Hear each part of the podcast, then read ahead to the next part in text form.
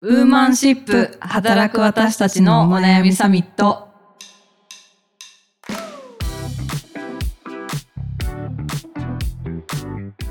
さんこんにちはニュースピックス 4E の中道香織です同じくニュースピックス 4W の川口愛です。はいこの番組はニュースピックス 4E がお届けする次世代を担う女性がリーダーとしての一歩を踏み出せるように女性に関する主要ニュースやリアルなお悩みについて語り合う番組ですはい、今週もよろしくお願いします。よろしくお願いしますなんとですね、はい今回はこの番組3人目のゲストが、はい、はい、お越しいただいております。株式会社プールサイド創業者の関口舞さんです。よろしくお願いしますよろしくお願いします。本物だ。ね、いやいやいや、何ですか？ご本人登場みたいなちょっといやいやあの空気になってしまうのは、まあなんでかというと、うんあのね、ポッドキャストの方でいつも いつも。聞いているお声だからといや、いう。嬉しいです。はい、ところなんですが、ちょっと私の方から簡単に関口さんのご紹介をさせていただきたいと思います。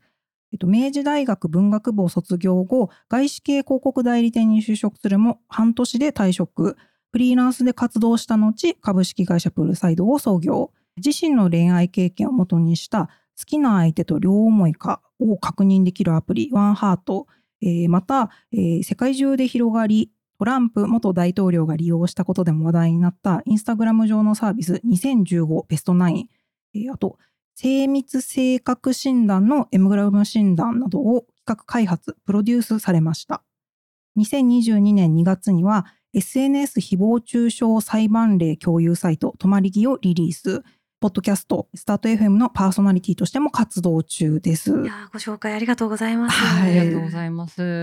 いやもう本当にあのスタート FM はちょっとあの我々も拝聴しておりまして、いや、ありがとうございます。嬉しいな。あはの、年末の本特集で紹介されてた本を Amazon でポチったんですけど、すいません、おまだ読んでなくて。いや、そうなんですよ。私もよく、ようさんが紹介する本とかを番組で紹介した本買うんですけど、はい、まあね、積み上がって、積み上がっていくっていう。ありがちな。コレクションしております。いやでももうすぐねあの100回を迎えるっていう、ねすごいですよねそうなんですよ。ね、意外と続いて、意外と続いて ありがたい。もともとのスタートのところでいくとなんかこう、あの柴田さんと普通に交流とかがあったところからの。いや、それがですね、全然なくて、ええ。あの、まあ、存じ上げてはいたんですけど、交流はなくって、本当に人の紹介で、なんかこの二人がポッドキャストやったら面白いんじゃないと思ってくれた人が繋いでくれて、なんかやってみましょうかみたいになって始まったんですけど、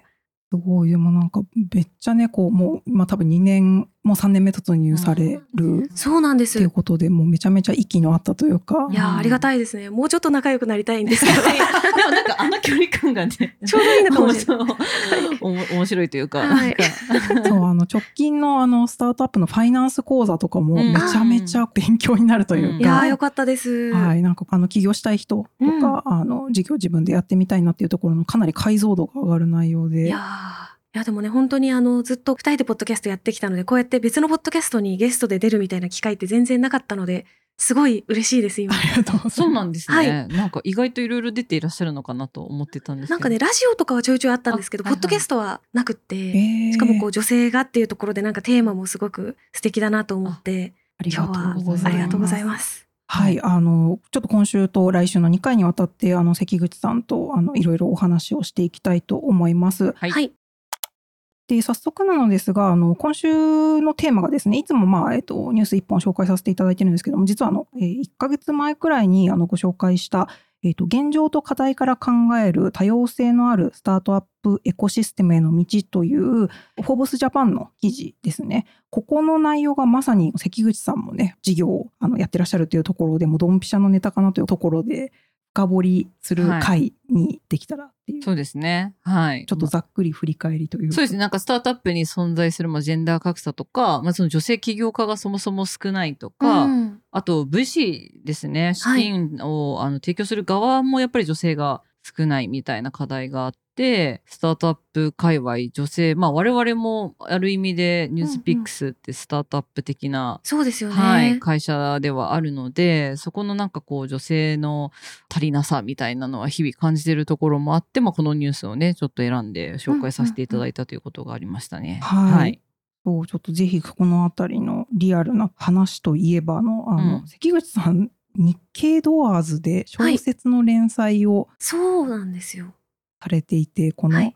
とタイトルが結構衝撃的な「狂っているのは誰だ?」っていう かなりこうめっちゃ面白かった。あ、本当ですか？ありがとうございます。本当いに面白くて。や、これじゃあぶっちゃけちょっと病んでる時に書いたんで、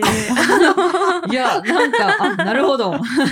の、ちょっとね、あの、あれなんですけど、で、実際これ結構一昔前のスタートアップの話を書いたんですけど、経緯としては私結構小説家系の知り合いとか編集者の知り合いとかがあのいるんですけど、まあ私がもともと文学部出身で文学界隈に出入りしてることもあって、でなんかやっぱり天才的な小説家が周りにいる中でどうやって自分は差別化した作品を出していったらいいんだろうと思った時になんかこう自分の体験談とか周りの人から聞いた体験談を書くみたいな。でそこのスタートアップっていうところは他の小説家の方では書けないところかなと思って、どっちかというとその作家界隈の編集者界隈の皆さんにどうですかっていう気持ちで出したんですけど、うん。意外とっていうか当たり前なんですけどスタートアップの人たちが読んで。これはあの人のことなんじゃないかと。えー、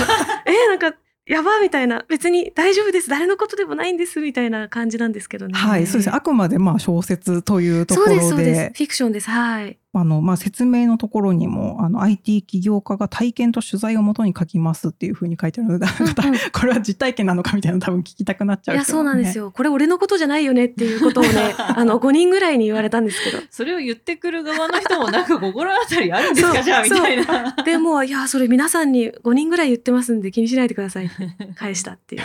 ことがありました。ーでもねちょっとこうドラマチックなねあの1話のところとかね、も1話からすごかったですよね。簡単に寝る女の世界を閉じていくっていう。いやなんかちょっと私もやん あの 病んでて世の中にちょっと中指を立てる気持ちで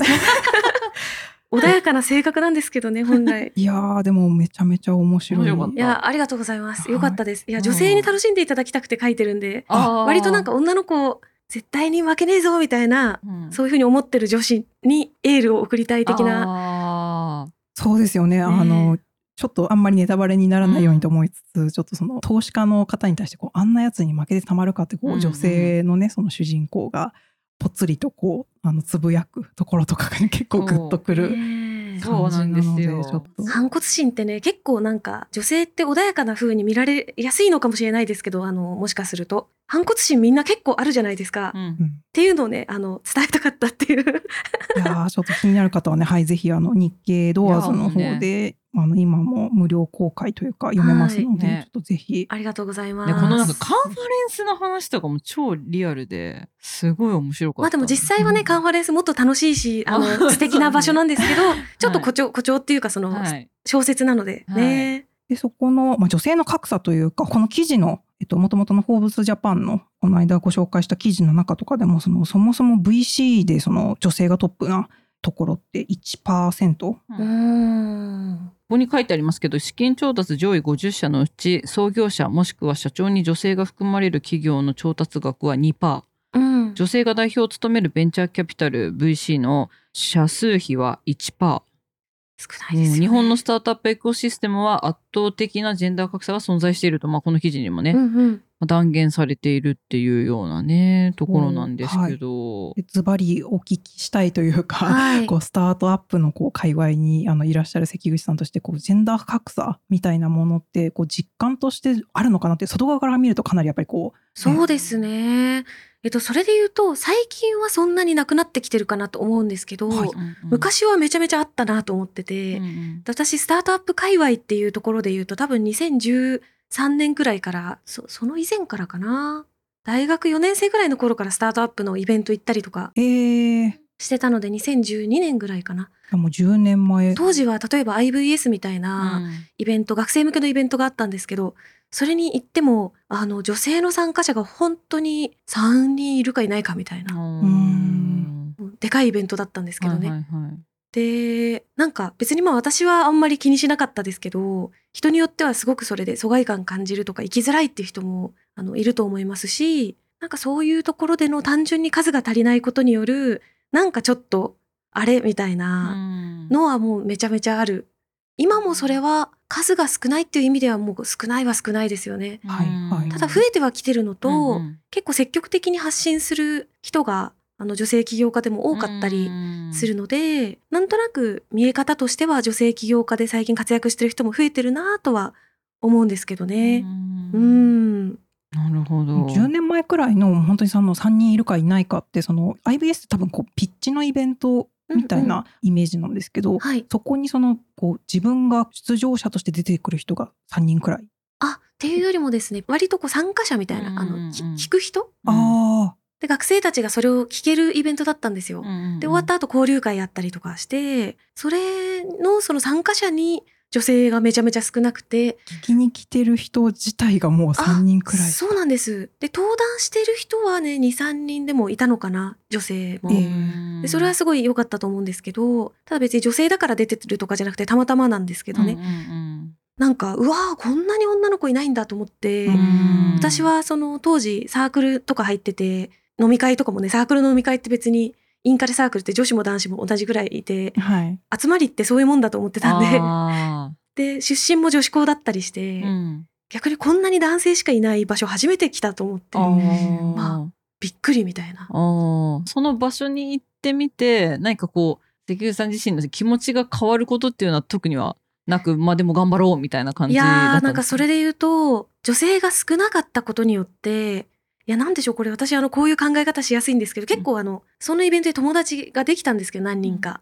ただみんな当時そのスタートアップをやっていますとかスタートアップで働いていますとか、うん大学生なのにすごく活躍している子たちがいて、はいはい。今で言うとレイヤー X の松本さんとかもなんかえー学生として来てたり、あとあのレディー4のメラさんもいらっしゃいましたし、えーはいはい。みたいな環境の中でいろんな人と知り合ってなんかこう私は何もやっていないみたいな。うん。ただの大学生で私は何も頑張れていない。クソーみたいな。でたまたまなんかこう女性少ないから珍しくて話をしてもらったんじゃないかみたいな思っちゃって。あー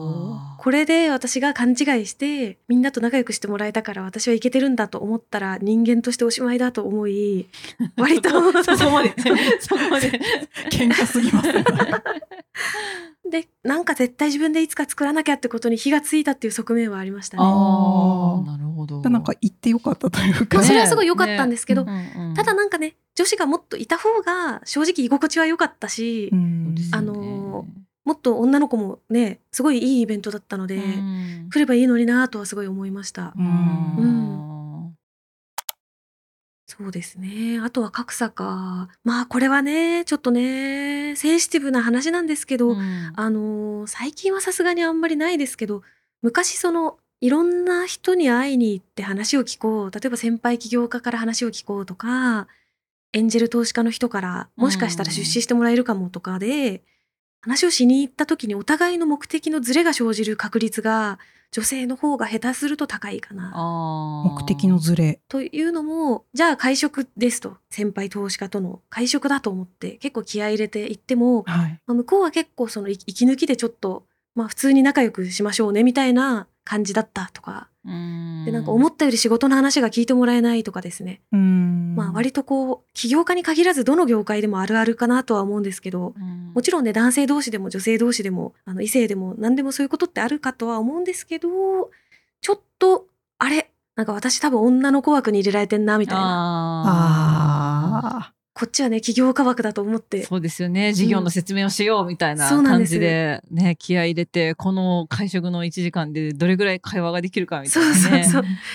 ありますよいね。やー多分これは枠が違ったんだなっていう失敗とかは結構経験が私もあるしうん周りからもすごい聞くことはあって、はいうん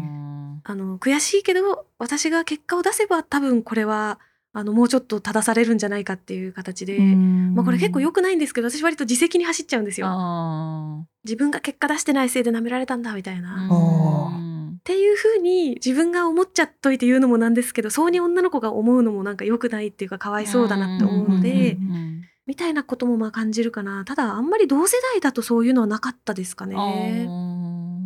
結構じゃあ本当に一昔前のそういうこうこともあったり。一昔前、うんなんか最近ってやっぱり気をつけてると思うんですよその相手も。うんはいはい。でコミュニティ間のつながりとかもできてきてるので、下手なことするとね噂が回るとかもあるそうですよね。だから昔の方がちょっと私がもうちょっと一匹狼っぽかった頃の方がそういうこと多かったかなと思うのでそういった意味でもやっぱコミュニティうん。で女性同士でもそうだし別に性別関係なくでも、うん。があるとそういった事態って防がれるのかなとはうん。思いますね。実際すごい気になってたんですけどスタートアップってやっぱりそれぞれの,、まああのまあ、事業をっていうことうんうんでやってらっしゃって、まあ、結構孤独な日々だと思うんですけどこう横のつながりみたいなのってなんかあるんですか？結構ありますね。なんでだろうやっぱイベントだったりとか、あとはみんな常になんとなくこうスタートアップの他の会社の動向とかはこう入ってくるじゃないですか。はい。でツイッターでこうつながってたりとうか、ん。でなんかその辺あ集まってちょっと飲んだりしてる人もいるしまあ私最近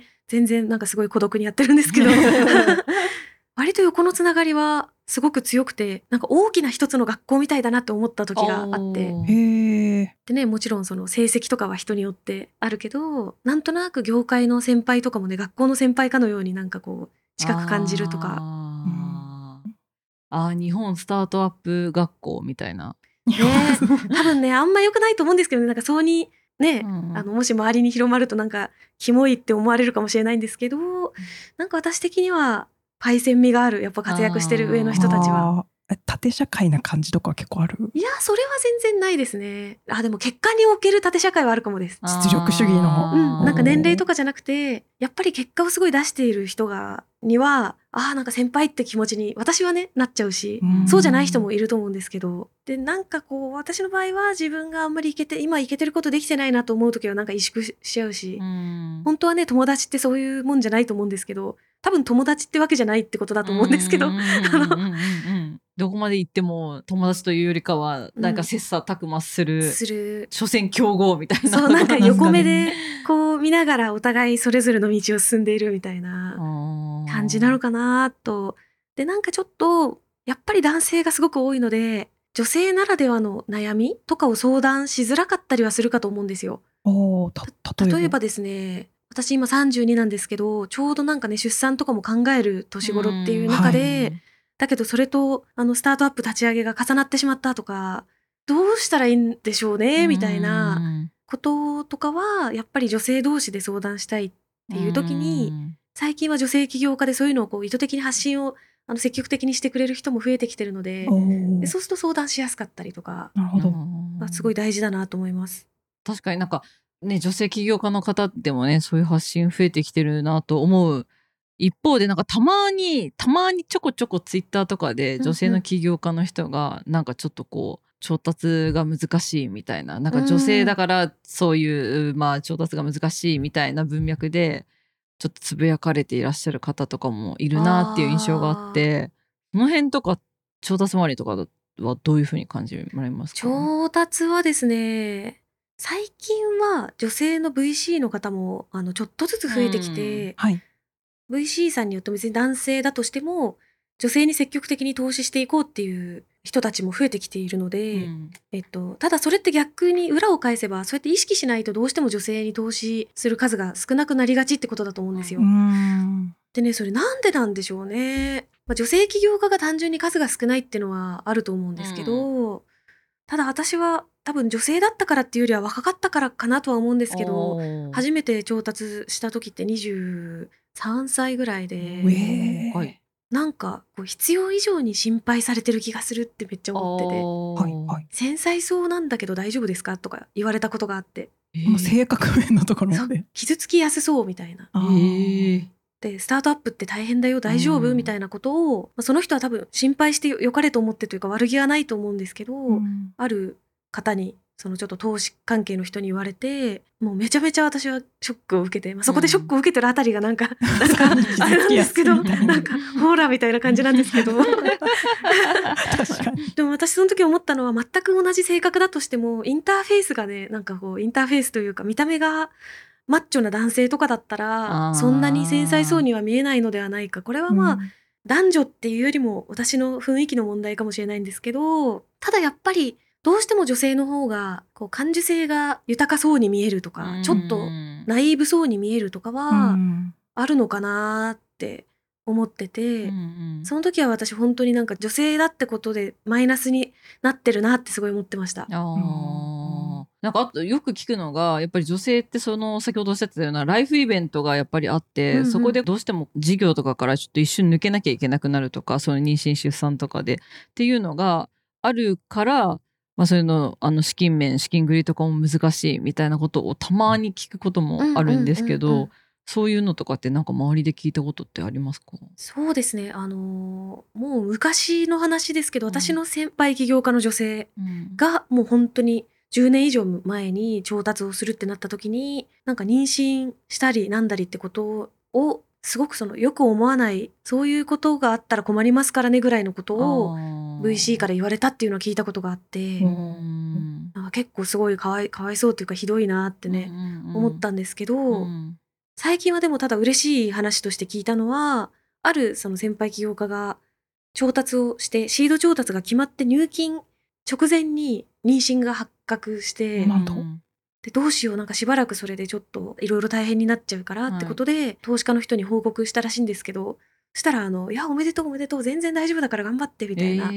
ー。感じで言ってもらったってこともあるのでこれはもう本当に、話その出資する人とかのスタンス、そうですよね。度量みたいな。そうそうそうそう。でもう本当に度量がでかい話としては、うん。まあ、ある女性起業家の方は妊娠出産っていうのは女性が計画的にというか意図的に経験できるハードシングスだから、うん。絶対起業家として成長するので、うん。むしろプラス事業にとってもプラスだと思ってくださいっていう言葉を聞いて私もすごい勇気づけられたんですけど、うん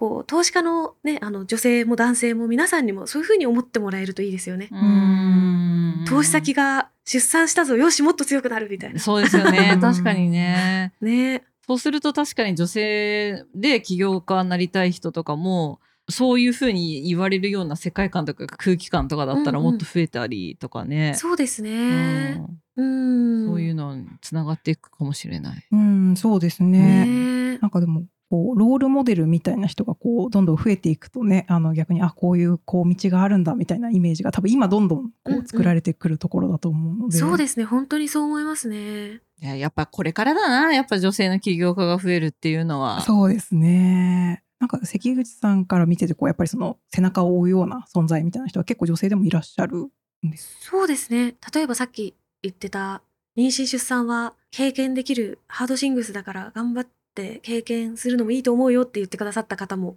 そうですし、起業家じゃなくて普通に会社で働かれてる女性の先輩の、まあ、年上の方とかでも、子供さんが3人ぐらいいらっしゃる中で仕事されてる方とかもそうですしそういう人の話聞くと結構勇気づけられたりっていうことはすごいありますね。なんか結構あれですね。こうやっぱりあの管理職目指していくっていう会社員としてのキャリアみたいなところとその起業家のそのキャリアって私ちょっとやっぱり全然違うのかなって思ってたんですけど、意外とやっぱりその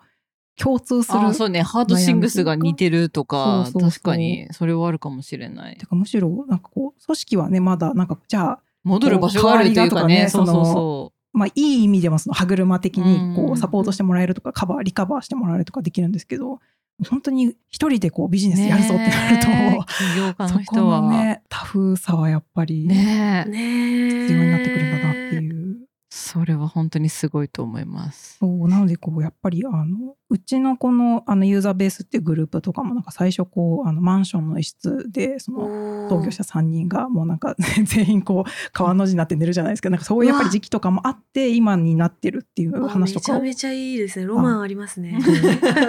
聞きますけどもなんかそういうの聞くとやっぱりでもその女性がじゃあその中に入って一緒にこう、まあね立ち上げ期でねいけるのかっていうその垂直立ち上げようっていう時とかにできるのかしらみたいなことはまあちょっと思う人も多いかなと思うんですよね。だからこうやっぱり女性の例えば仲間が欲しいメンバー欲しいなっていうふうに思ってるその起業家の人がいてもちょっとこう誘いづらかったりとかなかなかこうそこに飛び込んできてくれる人もいないんじゃないかなとか思ったんですけど、なんかこうやっぱり女性こういう感じだとなんかこうそういうタイミングとかでもジョインしやすいんじゃないかみたいなところとか感じるところとかありますか？あー。いやこれは本当に私初めて会社立ち上げたその一緒に立ち上げた松村っていう共同創業者とも言ってたんですけどよくそのすごいボロい宿とかで合宿とかしてそのいろんなスタートアップの人たちが、はい。共同創業者で合宿したりしてなんかアイディア集めたりとかでなんかそのねそういうのってちょっとなんか男女だとやりづらいじゃないですかっていうのは、まあその世世間ってなんだかわかんないんですけど、うん。でねサウナで壁打ちとかよく言ってますけどさすがにねね私がそこのサウナに乗り込むのもなんか ね。あの 服がね着らんないとあれだと思うんでなんかそういうのはね社会的なあれでしょうがないんですけどさすがにそのレベルだからもし女性にジョインしてほしいというか誘いたい方が女性だった場合はなんかそういう感じはやめた方がいいですよね。なんかこう寝泊まりまで一緒にやってます的な雰囲気とかが出ちゃうと。そうですよね。近寄りがたい感じになりますよね。まあ、もしそのなんか壁打ちイベントとかちょっとそのやるにしても女性でも来やすい場所でちゃんとオフィスだったりとかカフェとかでやるとかうん。はまあ気をつけたりあとはやっぱりなんていうか私の直感ですけどなんか女性ってすごく鋭い人が多い気がしていて、うん。あの直感ですけどね、はい。うん創業者がどういう考え方を持っているか共感できるかっていうところに敏感な人が多いんじゃないか。まあ、男女問わずですけど特に女性ってそういう能力が高いような気がしてるので、代表の方の考えをノートで発信するとかもすごい大事だと思いますし、うん。そこら辺がなんか不透明だとちょっと生きづらいかなとも思うし、うん。うん。うん確かになんか単純にこうねあのビジネスとしていかにこうスケールするかみたいなところよりもなんかこう社会課題にどれだけみたいなところをこう女性の起業家の、ね、方もね起業理由とかでうんうん挙げる方多いので、なんかそういうビジョンとか共感できるかみたいなところってすごい重要っていうのはなんか納得感あります。ねえなんかそれは特にこれからもっと大切になってくるかなと思いますね。うん。まあ、男女問わずその素敵な人を集めるってなった時にね。そうですようん。ね確かに。まあそれこそスタートアップ限らず大企業とかもね、うんうん。そういうところの開示みたいなこととか結構重要になってくるだろうなとか思うし、うんスタートアップは特にねそのね最初の垂直立ち上げみたいな感じで立ち上げ期のところでこういかにこう同質性でグワッとねうん。立ち上げるかみたいなところもあると思うんですけどそこからどうこう多様にスケールさせていくかみたいな段階の時にそういうね女性がジョインしてくれなくて困るみたいな話とかよく聞きますけど、うんうんうん。まあそうなる前ぐらいからなんかその今おっしゃったようななんかちゃんと考えを発信するとかなのか、はい。ちょっとこうホモソっぽい感じをなくすとかなのうんか、うんうん。そうですね。そうですよね。そういうことをやっていった方が、まあ、後々そのスケールして大きくなっていく時のためにもすごくいい重要っていう感じはしますね。よね。やっぱりね鶏卵問題ですけどなんか、うん。女性が誰もいない組織に女性って入りずねそのやっぱ一人でもロールモデルになるなんか同性の方がいたら入りやすいってこともあると思うので、うん初期にねそういう人を味方につけたらその後も多様性ある組織築きやすくなるかとは思いますよううね。ん愛さんも、はいまあ、会社をあそう自分で会社もやってるんですよ。うん立ち上げてますけど、でもはい女性女性3人で立ち上げたんですよ。え 共同創業者ってことですか、えっと、いや社長一人いて一応なんか役員みたいな感じでこう二人女性でみたいな形で、まあ本当になんかなんていうんですかねもう本当家内製紙工業みたいな感じでやってるんですけど。やってるんですけどあの会社員やりながらニュースフィックスの社員をやりながら、え。ーあの起業をしますって言ってで結構あのまあそれも全然あの仕事にとってもねなんかいいあのフィードバックになるからみたいな形でうんうん。立ち上げて、で女性3人でやったんですけどやっぱりすごい珍しいねって言われてはい。でもなんか本当にあの子持ちの女性もいればあの独身の女性もいればみたいな感じで3人いて、でそれでまあ手伝ってくれている方々は男性ももちろんいるんですけど、なんかやっぱり私がまあ女性なのでやりやすいなってすごく思うんですよね、結構あのだしなんかあの逆にそのあちょっとお迎えでちょっと次のミーティング出れなくてみたいなこと言われてもあオッケーオッケーみたいな。感じだし、そのみんちょっと合宿っぽいこともそのあのメンバーの女性が息子さん連れてきてで隣でなんか「鬼滅」とか読みながらうちはずっとディスカッションしてるみたいな。いいなその空ほ間 ね。とかやっているのでなんかすごくこうやりやすいなとは思うのと、うん。あとなんかあんまりちょっとこう資本主義っぽくない感じなので まあまあゆるゆるやってきゃいいかみたいななんかいいですね。感じもあってそうやってるので。そうですね。なんかそういう感じでだだからできなくもないんだろうな。でもただおっしゃる通りその人数ってやっぱすごい重要だと思うんですよね。はい。だからそういう女性がいるところにあいいなと思ってまた女性がジョインしてくれ来てくれたりとか、うんで逆に言うと男性側の働き方もの許容もすごい広くなるので。そうですよね。はい、あの全然お迎えとかそういうこととかも,、うんうんもうどんどんなんかあの男性でも行ってくださいとか、うん全然そういう感じのこととかもできるからなんかそういう風なのが広まっていけばいいのになっていうのはすごい思いますめっね。ちゃいいですね。なんかその、今やってらっしゃる会社の情報をね、はいどんどんぜひ発信いただいて。確かに。ね、そうしよロールモデル。やりますか？私もね小説をじゃあ。めちゃめちゃ書くの大変ですけど、ね 私が取材して書こうかな。いやいやいやあどうしよう、あの、元気な時に書かないとまた病んだ気分になっちゃ世界閉じてっちゃったらどうしようう。やばい。今元気なんで大丈夫かもしれない。いやーそうですね。その小説の話ちょっと冒頭でもさせていただいてましたけど、いや、でもなんかこうね、ぜひ読んでいただきつつ、うん。ちょっと最後にというか、ぜひ、あの、すごい抽象的な質問なんですけど、ぜひあの関口さんにもっとこう女性の起業家増やしていくには、今多分あの東京都とかの国とかも結構、あのその女性起業家をっていうふうにやってるとは思うんですけど、うんうんなんかこういうことがあるともっとやっぱり女性でも起業しやすくなると思いますみたいなところとかってぜひ意見としてあれば伺いたいなと。そうですね。結構私的にはこの調子で頑張ろうぜって感じなんですけど、うんこの、ね、ポッドキャストもそうですし、今の愛さんのお話もそうですけど、もう本当に今まさにいい風が吹いてると思うので、うんあこの調子で頑張って発信とかをみんなでやっていきつつ、結構せっかくだからイベントとかもね、この間あの女性の VC の方が開いた女性 VC と女性起業家のイベントってのがあったんですよ。へー。それとかもなんかすごい勇気づけられたり、会社のフェーズが全然違ってもお互いにこう助け合う気持ちがこう芽生えたりとかで、結構団結感がね、うんうん。あってすごい良かったので、そういうのをね、ぜひその、なんかね、イベントとかいいですよね、リアルでつなそうですよがるとか。ね。うんやっぱ場は大事ですよね。リアルのつながり大事ですよね。そういう感じでね、これからも手と手を合わせて頑張っていけたらいいなと思います。あでもなんかこうポジティブな、そうですねいい風が吹いてるってねすごい、なんかこれから感すごいありましたね今日ね。うんはい、ありがとうございます。では、あの、そろそろお時間ですね。ということで、はい、関口さんありがとうございました。次回に引き続きよろしくお願いします。ます。はい、この番組ウーマンシップでは女性に関する主要ニュースやリアルなお悩みについて時にはあの関口さんのようにゲストをお呼びして語り合っていきたいと思います。はい、お便りもお待ちしております。りますえっ、と概要欄にお便りフォームを載せておりますので、ぜひそちらから面白かったとか。なんかこういう人もっとここもうちょっと話聞きたいとか感想などお寄せいただければと思います。ツイッターでは、えっと、ハッシュタグウーマンシップでも感想を募集しておりますので、えーどしどしご投稿いただけるとはい嬉しいです。私キモいこと言っていい？なんですか？あのこのツイッターで「ハッシュタグウーマンシップ」でめっちゃ見てるんだけどなんか「ライクつけたら気持ち悪いって思われるかなと思ってつけられてないんだよ、ね。え、嘘？え、私、ありがとうございますってメンションというか、あ本当？リプライまでしてて。ちょっと私もこれ終わったらやります。ですか？う然わめっちゃ追われてるよとめっちゃエゴさしてるやんとか思われたらどうしようとかちょっと思っちゃったんだえけど。だってめっちゃエゴさしてるって毎回言ってるじゃないですか、もう。そこはリスナーさんにはもろまれです。率先して出していこうと思いますいや、。もういいねももちろん。そうですね。そんな感じでまた来週ありがとうございました。ありがとうございました。